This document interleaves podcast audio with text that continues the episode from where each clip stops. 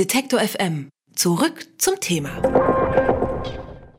Von Gaming, Zahnbürsten bis hin zu selbstständig fahrenden Autos ist auf der Elektronikmesse in Las Vegas alles dabei. Auf der Consumer Electronics Show, kurz CES, werden Neuerungen im Elektronikbereich vorgestellt. Was wird sich durchsetzen und was sind Eintagsfliegen? Darüber sprechen wir mit Stefan Pottek, Redakteur der Computerzeitschrift CT. Guten Tag, Herr Pottek. Guten Tag, hallo. Smartphones, Wearables und elektronische Neuerungen aller Art. Das haben wir alles bereits mehrfach gehört. Was wird denn wirklich Neues auf der CES vorgestellt? Das sind natürlich immer noch die Kernthemen. Also ursprünglich war die CES oder ist die CES ja eine Unterhaltungselektronikmesse. Das heißt, Fernseher nehmen natürlich nach wie vor noch einen großen Stellenwert ein auf der Messe, nachdem nun 4K bei den LED- bzw. LCD-Fernsehern sind es ja in Wirklichkeit jetzt im vergangenen Jahr schon ein Thema war, wird die ultra hohe Auflösung jetzt auch bei den OLEDs Einzug halten. Und einige Hersteller haben auch schon die nächste Generation von Fernsehern im Gepäck. Das sind dann 8K, also nochmal viel, viel schärfere Bilder.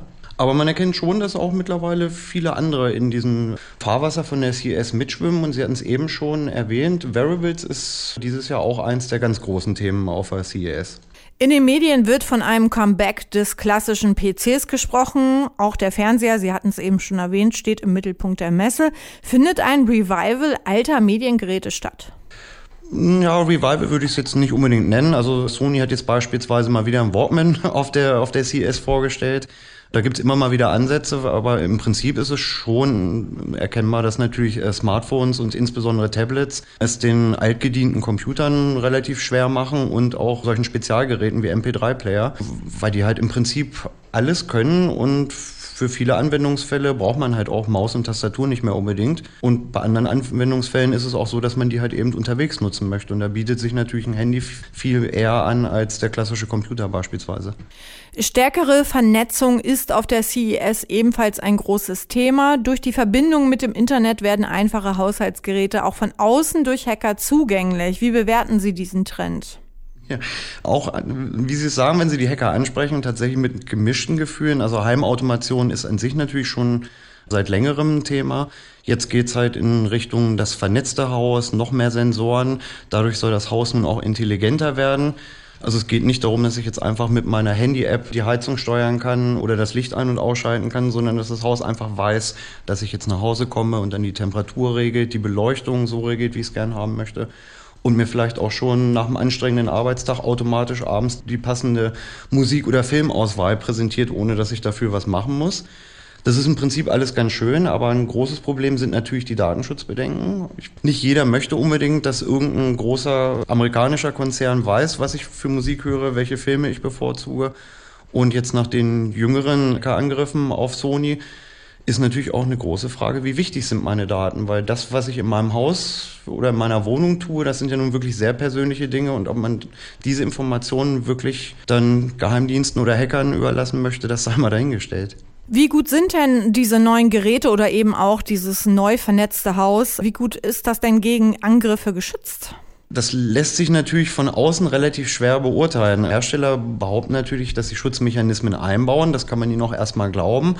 Aber wie gut die nun letztlich sind, das zeigt dann wahrscheinlich immer erst die Praxis. Also bis vor ein paar Monaten hätte man auch gedacht, dass die Daten bei Sony vergleichsweise sicher liegen. Und vor einem Jahr hätte auch niemand gedacht, dass Geheimdienste in der Lage sind, jedes Telefonat mitzuhören. Also eine gesunde Skepsis ist da sicherlich trotzdem angebracht, egal was die Hersteller versprechen. Welche Rolle spielt denn Sicherheit von Software auf der CES? Ist natürlich schon ein Thema. Es kommt natürlich auch immer darauf an, in welchen Bereichen man sich bewegt. Also bei reinen Unterhaltungselektronikgeräten wird das Thema wahrscheinlich noch nicht so groß geschrieben. Ein anderes Thema auf der CES ist jetzt aber auch die Vernetzung beispielsweise von Automobilen. Und das geht halt dann nicht nur in die Richtung, dass man sagt, ich möchte irgendwie Video- oder Musikstreaming in meinem Auto haben, sondern dass die Autos miteinander kommunizieren, um vielleicht irgendwie einen optimalen Verkehrsfluss zu ermöglichen. Oder dass Fahrassistenzsysteme Hindernisse erkennen und so Notsituationen vielleicht vermeiden oder entschärfen können. Und da spielt man natürlich, was die Datensicherheit angeht, schon in einer ganz anderen Liga. Es ist schon ein Unterschied, ob mir halt irgendwie ein Passwort von einem Musikdienst geklaut wird oder ob ein Hacker beispielsweise die Möglichkeit hätte, auf der Autobahn bei 180 mal Motor auszuschalten.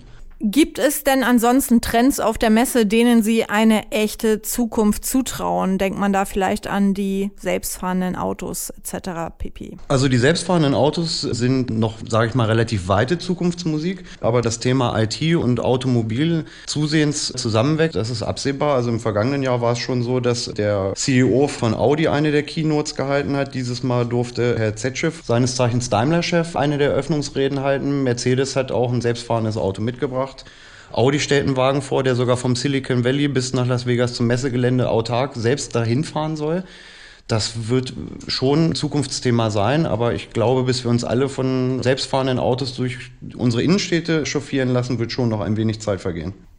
Über die Neuerungen der CES Elektronikmesse in Las Vegas und deren Bedeutung haben wir mit Stefan Portek gesprochen. Er ist Redakteur der Computerzeitschrift CT. Ich sage vielen Dank fürs Gespräch. Gern geschehen. Alle Beiträge, Reportagen und Interviews können Sie jederzeit nachhören im Netz auf detektor.fm.